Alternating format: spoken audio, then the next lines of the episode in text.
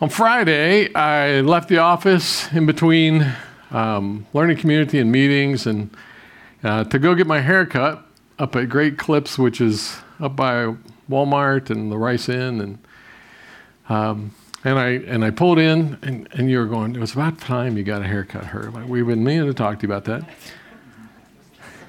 Got out of the car, and I was I was looking at the door because it would, I wanted to make sure they were still open on a Friday.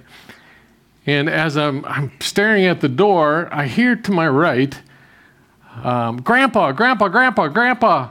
And um, and I thought, wow, somebody's having fun over there at Rita's. But there was something in my mind that thought, those voices sound a little bit familiar, so maybe I should look. And when I looked, there was my two grandsons. Brody, who just turned seven, Landon, who's almost four years old, and, and they come running from Land, they come running from Rita's over to where I was to walk into Great Clips. And I thought, I, I was just surprised, and I thought, God, what a, what an incredible blessing, first of all, because I had intended to come a little bit earlier than that. But I decided to try to get something done and finish a project until a little bit later. And so I ended up going there later. And I thought, God, how good you are to delay and just, because that was a gift. That was a So I'd already checked into Great Clips.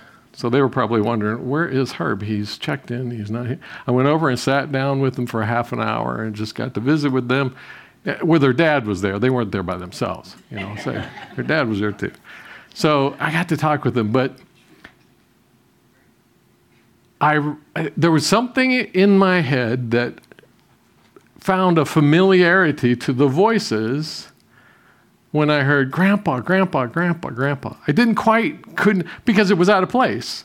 I wasn't focused on that. I wasn't expecting that. And yet there was a familiarity so that when I looked and I saw, I knew that it was them. Is there a familiarity with the voice of God in your life that you recognize when he speaks, whether you're expecting it or not? And I think that's what we need to talk about. How do we get familiar? How do we recognize God's true voice? So we're, last week we talked about the false voices. False voices are a big deal.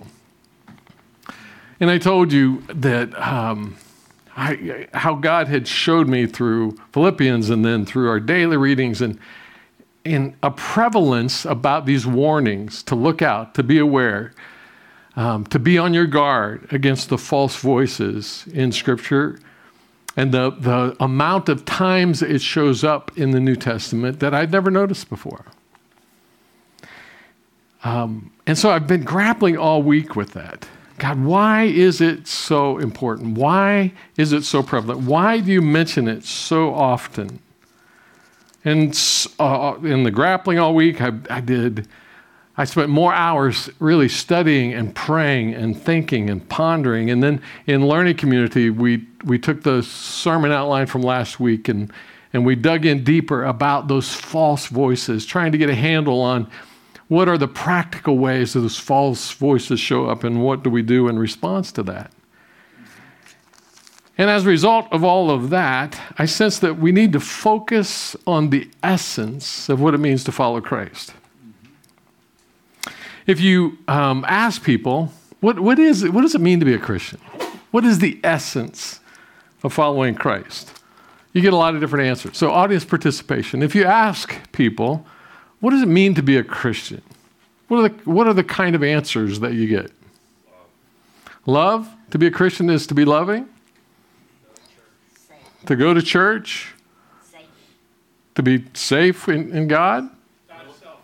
To die to self. You hear you know, people who are serious about it will say those. What's that? Fellowship. Fellowship. Relationship and serving. Re, what's that? Relationship and serving, and some of those, some of those are, are people who really are really striving, and then you hear some of the superficial stuff.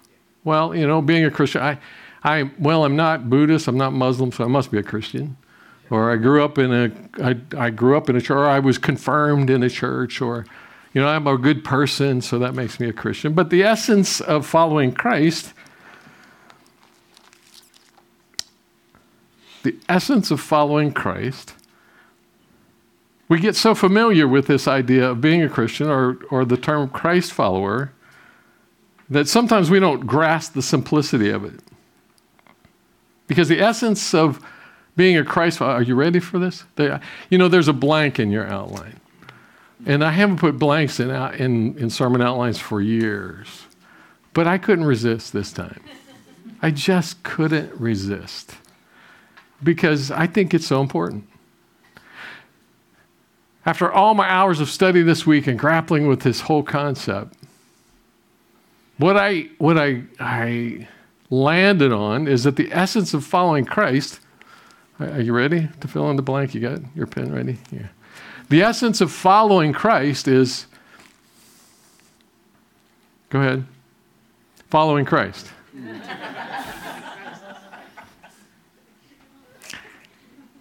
We miss the simplicity of that. And we get, make it really complicated. But the essence of being a Christ follower is obeying God and doing what he says. That's what following means. And that means we need to hear the true voices, and we need to watch out for the false voices that look good, sound good, but lead us astray.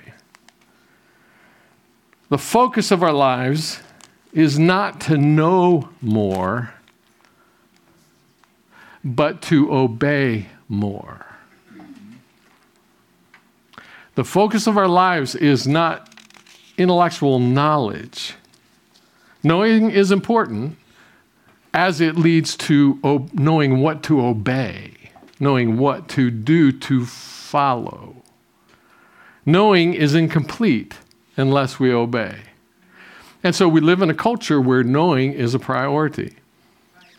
So let's talk about it. Last week we talked about how we need to accept the realities of the false voices, that we live at war with enemies intent on destroying us. Every day we wake up and we have enemies, supernatural enemies who are trying to destroy us. And, and those false voices are subtle and they're sly and they try to lead us astray. And that we are gullible and vulnerable, susceptible and at risk because of our human nature, our sinful human nature. We are way more gullible than we realize. And so that's why so often in the New Testament, pay attention, be on the lookout, watch, guard yourself. And that we are self-focused, prone to believe what we like. And so we have this confirmation bias where we're trying to look, we're trying to find what we already believe subconsciously instead of looking for the truth that God has. And so to distinguish, and so I want to add this to what we talked about last week, is to distinguish between false and true voices, we need to ask, does it lead to obeying God or turning away from God? Mm-hmm. It's about action. It's about behavior. It's not, it's not primarily about knowledge. It's about what we do. And so if that voice is is in, the intent of that voice is to lead us to do something or to think something or to uh, treat somebody in a way that is not following Christ, it's a false voice. A true voice leads us to obey God. So a big part of that paying attention is about obeying God. False voice is anything that leads us away from following Christ.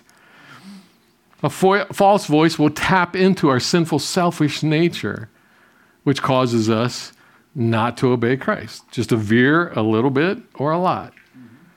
And false voices are a major weapon in the enemy's arsenal to try to get us away from Christ. And so any voice that is not true will, will not lead us to obeying God. So let's talk about some actions that we can take to consistently obey Christ. Number one, we need to obey in order to gain knowledge and maturity in Christ. We need to obey. So it's not, it's not primarily about know, knowing. Western culture focuses on intellectual learning. The system that we have in, in Western culture is based on the Greek system of classroom.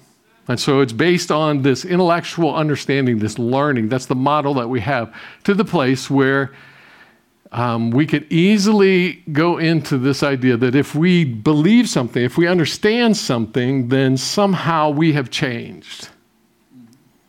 And I often give the illustration of, you know, uh, a man and a woman who are standing in front of an altar and they're about ready to commit their lives to each other.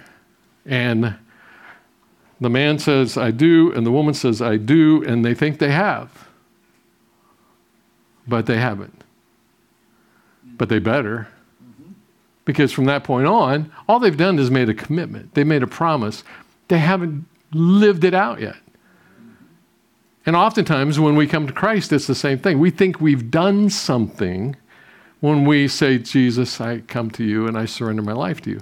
We've committed, we've taken the first step, but we haven't lived it out yet. Yeah. And so we live in a culture that we think if we have we have uh, comprehended it, then we've done something. In reality, we haven't done something until we obey. Because becoming a being a follower of Christ means we're following Christ. Open your Bible to John chapter eight. John chapter eight, and we'll begin by looking at verse twelve. I put a statement in there that the level of Christian maturity is not in what you know, but how you obey. And I heard a speaker say years ago that most of us have, are, have learned far beyond our level of obedience. We know a lot more than we actually put into practice. John chapter eight, beginning with verse twelve. Again, Jesus spoke to them saying, I am the light of the world. Whoever, what's the next word? Follows. Whoever follows, whoever gets in step with me, whoever is in the yoke with me, whoever is going with me, will not walk in darkness, but will have the light of life. Now, I want you to notice, he doesn't say whoever believes. He doesn't say whoever has committed. He says whoever is actually in step with me, whoever is obeying, then will be able to tell the false voices, darkness, from God's voice, the light. So obedience is what leads to understanding. So we have to obey. The action is we obey to gain knowledge rather than gaining knowledge in order to obey. So Jesus says following him is the priority. Following him will lead to be able to distinguish. And then jump down to verse thirty-one.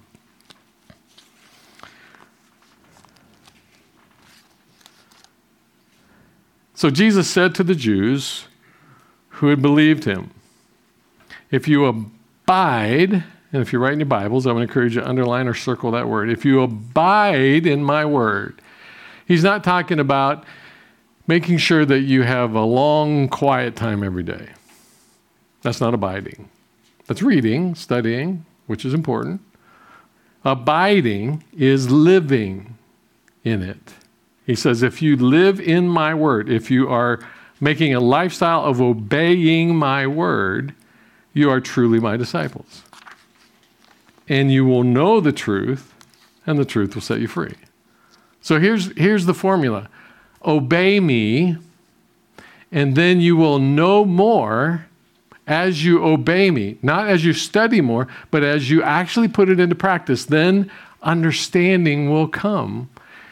He says, and, and you are my disciples. If you are living it, then you're, you're a Christ follower. You're living in my word. You're truly my disciples, and then you will know the truth. Obeying leads to understanding, which then leads to living in the truth that sets you free to abundant life. To beca- to, it sets you free from the slavery of sin. It sets you free from being fooled by the false voices. It sets you free from giving in to things that you don't want to do anymore, because the power of Christ is living in you. Obeying leads to knowledge, which leads to maturity. And so we just need to know, okay, Jesus said it, I'll obey it. Oh, now I understand why he said that. Here's what we want to do. Jesus, you said this. Now tell me all about this. Where is this going to lead? How much is it going to cost me? Um, I, and are you guaranteeing that I'm going to be happy if I obey this? Come on. Right? Come on. We're, we're, you know, we want all those details, and Jesus says, no, follow me. Remember when he, he came to all the disciples and he said, follow me and I'll make you fishers of men. Do you think they had any clue? No. Fish, what do you mean fishers of men? Fisher, I, Peter and, and Andrew, James and John are going, we've been fishermen all our lives. And we've never, not one time have we lowered our net down there and pulled out a person. This doesn't make any sense. But he said, follow me. And they followed. And then later on, they began to get it. We want to know all the details up front. We need to just start obeying what he says. And then we gain some understanding. Never perfect understanding or complete understanding, but more understanding so that we can take the next step. They answered him, verse thirty-three. We are offspring of Abraham. We're Jewish people, and we've never been enslaved to anyone, which wasn't true, but they thought it was true because they weren't following God. How is it that you say you, we, you will become free? Jesus answered them, truly, truly, I say to you, everyone who practices, what are, what are they doing? They're behaving, they're acting, they're obeying sin is a slave to sin. It's about obeying. It's not about knowing, because they knew. They were the scribes and the Pharisees. They were the ones who knew the law. They were the ones who memorized the law. They knew what God said, but they were not practicing it. They thought knowing was enough. The slave does not remain in the house forever, but the son remains forever. And so he says that the religious leaders knew, but they didn't understand. So here's, here's, the, here's a principle. Knowing does not necessarily lead to obeying. We need to know what the next step is, and then we obey the next step. We need to know, we need to learn, we need to study, we need to understand what the Word of God says. But just knowing it is not the point. It's actually putting it into practice. So let's go back to this man and woman who are standing here, and they both say, I do, and they get home. And they look at each other, and the man says to the woman, you know, I've read ten marriage books in preparation for this day. So I, I know how to be a good husband. I'm, I'm a good husband. I read all these books, and now I'm a good husband. And she says, well, pff, I've read twelve. I know how to be a good wife. And then they come to me for counseling in a week, a week later because they can't get along because they know all of this stuff, but to put it into practice is a whole different deal. We need to obey what we know, and then God will give us more. So maturity is not about how much we know. It's how we're obeying. It's how we're walking. It's how we're living. So obey to gain knowledge and maturity in Christ. Number two, obey to love and honor Christ. Obey to love and honor Christ. Maybe your kids were like mine, and when they were little, I don't know if they ever blatantly said it, but they implied, Dad, if you love me, you'll buy me this Nintendo system. Right? Because in their minds, love is getting what they want. And so I should do what they want. And we, and what we don't understand is we have a, a loving Heavenly Father who is all-powerful, all-knowing, and deserves, and, and knows what is best, and wants what is best, and will work for our best, not necessarily what we want. And so when He tells us to do something, it's for our best. Amen. And so He comes to us and He says, to follow me is to obey. Mm-hmm. So here we go. John chapter fourteen. Beginning with verse fifteen.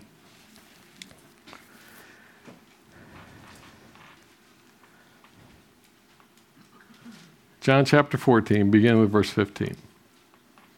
We obey to love and honor Christ. So he says, if you love me, you will what? Keep my, Keep my commandments. You will obey what I say. You will do what I tell you to do. But so oftentimes we, we say, well, I you know, I love God, but there's some things in my life that I, you know, I know he probably isn't happy with, but you know, I, but I lo- I want to keep those things. And if they will listen carefully, they will, through the scripture and through the spirit, they will say, well, then you don't really love me. Oh, yes, I love you. No, you don't, because you're not obeying me. To love God is to obey God. If you love me, you will obey what, my, what I command. Why? Because we trust him, because we believe he's God, because he died for us and he rose again and he offers us everything, everything that is, is meaningful in life. So he says, if, if you love me, you will, you will keep my commandments. And I will ask the Father, and he will give you another helper to be with you forever, even the Spirit of truth, whom the world cannot receive because it neither sees him nor knows him. You know him, for he dwells with you in Jesus, and he will be in you at Pentecost when the Holy Spirit comes. So notice, he says, if you love me, you will obey me. You will follow me. You will do what I tell you to do. And then the Spirit of truth, understanding, will come. It's not understanding and then obeying. It's understanding what the next step is, taking that, and then the understanding comes. The Holy Spirit will come. I will not leave you as orphans. I will come to you. Yet a little while, and the world will see me no more, but you will see me. Because I live, you also will live. In the day, in that day, you will know. Follow me. So you got twelve disciples. eleven of them hear Jesus' word and obey. And they ex- then they experience later the truth. One of them hears Jesus' words and disobeys and never experiences the truth. When we don't hear the truth and follow it, we don't experience the truth that he's talking about. Do you see how important obeying is? I keep coming back to that. Obey what you know, and then you gain more understanding to take the next step. In that day, you will know. After you've obeyed, after the Holy Spirit comes. Whoever has my commandments and what? Keeps. What's the next word? Keeps. Are you with me here? Hello? Whoever has my commandments and keeps them, he it is who loves me. Not he who knows my commandments, but he who does my commandments. And he who loves me will be loved by my Father, and I will love him and manifest. I'll show myself to him. He offers us so much as we obey, not just as we know. Verse twenty-three, Jesus answered, if anyone loves me, he, he will keep my word. He keeps talking about this, which means it's important. And my Father will love him, show his love to him, and we will come to him, and we will make our home with him. The Holy Spirit will live within him. Whoever does not love me does not keep my words. And the word that you hear is not mine, but the Father's who sent me. And so if someone knows what they're supposed to do, and we'll look at a scripture in a moment, but they doesn't do it, that means they really don't love God. Mm-hmm. Did you hear me? Mm-hmm. When I get to that moment when I know I'm supposed to apologize to my wife because I was rude. And I say, no, she deserved it. And God goes, no, I'm telling you, whether you like it or not, whether you think it's true or not, you apologize. Mm-hmm. And I, if I say no, what I'm saying to God is, God, I don't love you. Mm-hmm. Yeah. That's how deep it is. That's how practical it is. That's how important obedience is. Mm-hmm. Which brings us to number three. We need to obey, obey to trust Christ no matter what. We obey to gain the knowledge and grow to maturity. We obey to love God. That's how we express our love to him and to honor Christ It's how we are the salt and the light, by obeying him so people can see Christ in us and through us. And then we obey to trust Christ no matter what. We need to obey when it's hard. Mm-hmm. It's not always hard, but the hard times are what we really remember, right? When it's easy, we go, yeah, okay, yeah, I like to do that. And we don't think too much about it. But when it's hard, those are the ones that get us. Obedience, much of obedience is hard.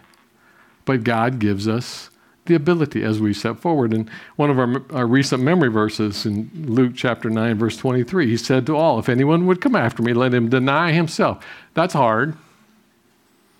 Setting my desires aside and take up his cross daily.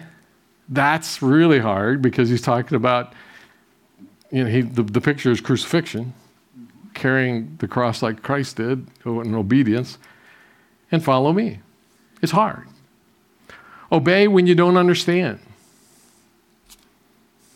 Because obedience is not knowledge. Obedience is hearing what God tells us to do and then doing it. Obedience is not understanding. Obedience is doing what he tells us to do. John chapter eleven, verses fourteen to sixteen. Jesus, excuse me, Jesus told them plainly, Lazarus has died. If you remember the story, Lazarus was sick. Mary and Martha sent to him, said, you know, the one you love is, is, is sick, come. And he delayed until Lazarus was dead. And then he told his disciples, he said, okay, Lazarus is dead, and for your sake, I'm glad that I was not there so that you may believe. But let us go to him. And Thomas, called the twin, said to his fellow disciples, let us go also, that we may die with him. Thomas was willing to say, I will follow him, even though I don't understand this. Mm-hmm. And even though, you know, because they tried to kill Jesus previously in Lazarus' hometown. Mm-hmm. And so in, in Thomas's mind, he's going, well, we're going back to where they tried to kill him before. They're going to try to kill him again, so let's go back and let's die with him. I love that. Thomas gets such a bad rap. You know, he really does. He had that kind of courage, telling all the other the other eleven, going, okay, let's go. Look, we're going to go die. We're going to go die. But they didn't die. They just followed Jesus. Obey when you don't agree. Do you ever sense God telling you to do something that you don't agree with? You think he's lost it. Yep. There are times when you will not understand. And that's when God is giving you the opportunity to experience, uh, to have an experience that will lead you to deeper trust. Because when you don't understand and you obey, and then later God lays it out and he works as he wants to work, you go, oh, okay. Now, okay, I can trust him. I can trust him. Think about Abraham. He was living in a pagan land. God comes to him and says, leave everything you got, your family, and just start traveling north. Doesn't explain anything else. And then as he goes along the way, he explains a little bit more. I'm going to make you a great nation. I'm going to give you a son. But wait a minute, I'm seventy-five years old. I'm eighty-five years old. I'm ninety-five. I still don't have a son. I don't understand. I don't understand, God. I don't understand. And several times he said to God, I don't understand. And God just kept saying, just trust me. Look at all the stars. That's how many uh, peop- That's how many your uh, descendants are going to be. The sand on the sea, sh- the sand on, uh, on on earth. That's how many your descendants are going to be. But I don't understand. Just obey me. Just trust me. Just do what I tell you to do. And then go take your son and kill him on Mount Moriah. I don't understand.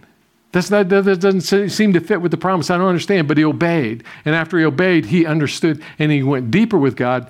And because he obeyed, it wasn't about understanding. It was about obeying. And we need to get ourselves out of our this Greek-based culture that says, I have to understand all the steps and, and all the results and all the consequences and know where this is going to lead if I'm going to obey. No, all we have to do is understand the next step. Obey when you don't understand. And then obey when you'd rather do anything else.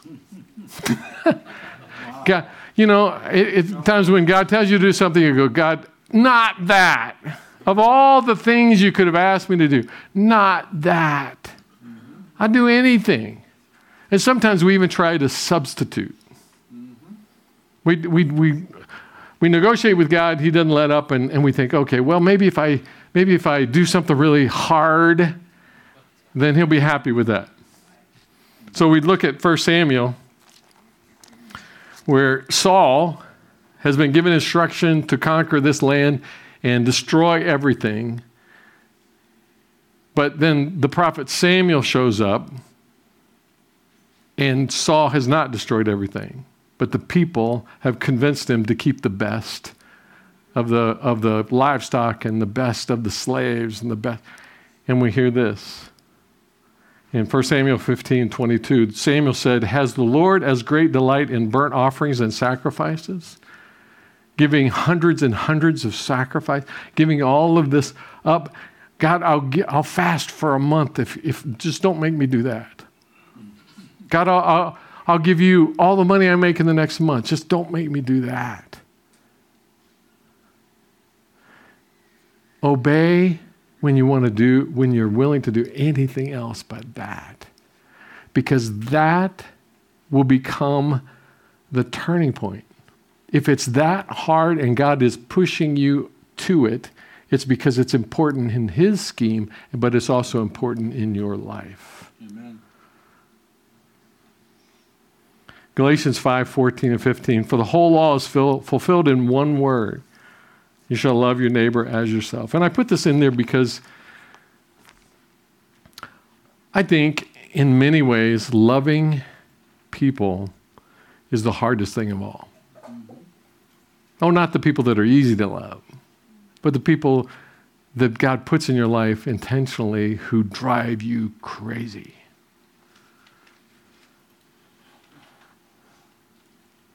Loving is the hardest thing. Caring about. Now, don't don't start elbowing the person beside you, saying, "Well, yeah, yeah, I'll see." Loving is the hardest thing to do, and it. But it's about. It's not about feelings. There's the other reason I put the scripture in here. For the whole law is fulfilled in one word, you shall love your neighbor as yourself. Love is an action. Love is an obedience. Love is a choice of the will to do what is best in another person's life. Mm-hmm. Verse, the next verse says, but if you bite and devour one another, you see, action, mm-hmm. Watch out that you're not consumed by one another. It's action. Love is action. Obey. Obedience is how we love God. Obedience is how we serve God. Obedience is how we experience all that he offers to us. Obedience is what brings us eternal life. So how do we know the voices? How do we recognize the false voices? By knowing the true voice of God through obedience. Following God, following Christ, being a Christ follower is about following Christ. Would you bow your heads? As we talk today, it's quite possible that some things have come to your mind that God has been poking you about. I would encourage you just to make a choice today to obey what he's been telling you. You may have been debating, circling it, avoiding it, excusing, trying to do something different that would, maybe God would give you a pass. But I know from experience and from the Word that he never does. And the best thing to do is just to obey and get it over with. Would you make that commitment today? And then carry it out this week? Lord, I pray that you would lead us into deeper and deeper obedience, which will be deeper and deeper Christ-likeness, so that we can experience all that you have for us and all the, that you want to do through us for others. Give us the courage and help us to hear your voice and practice immediately obeying. In the name of Jesus we pray. Amen.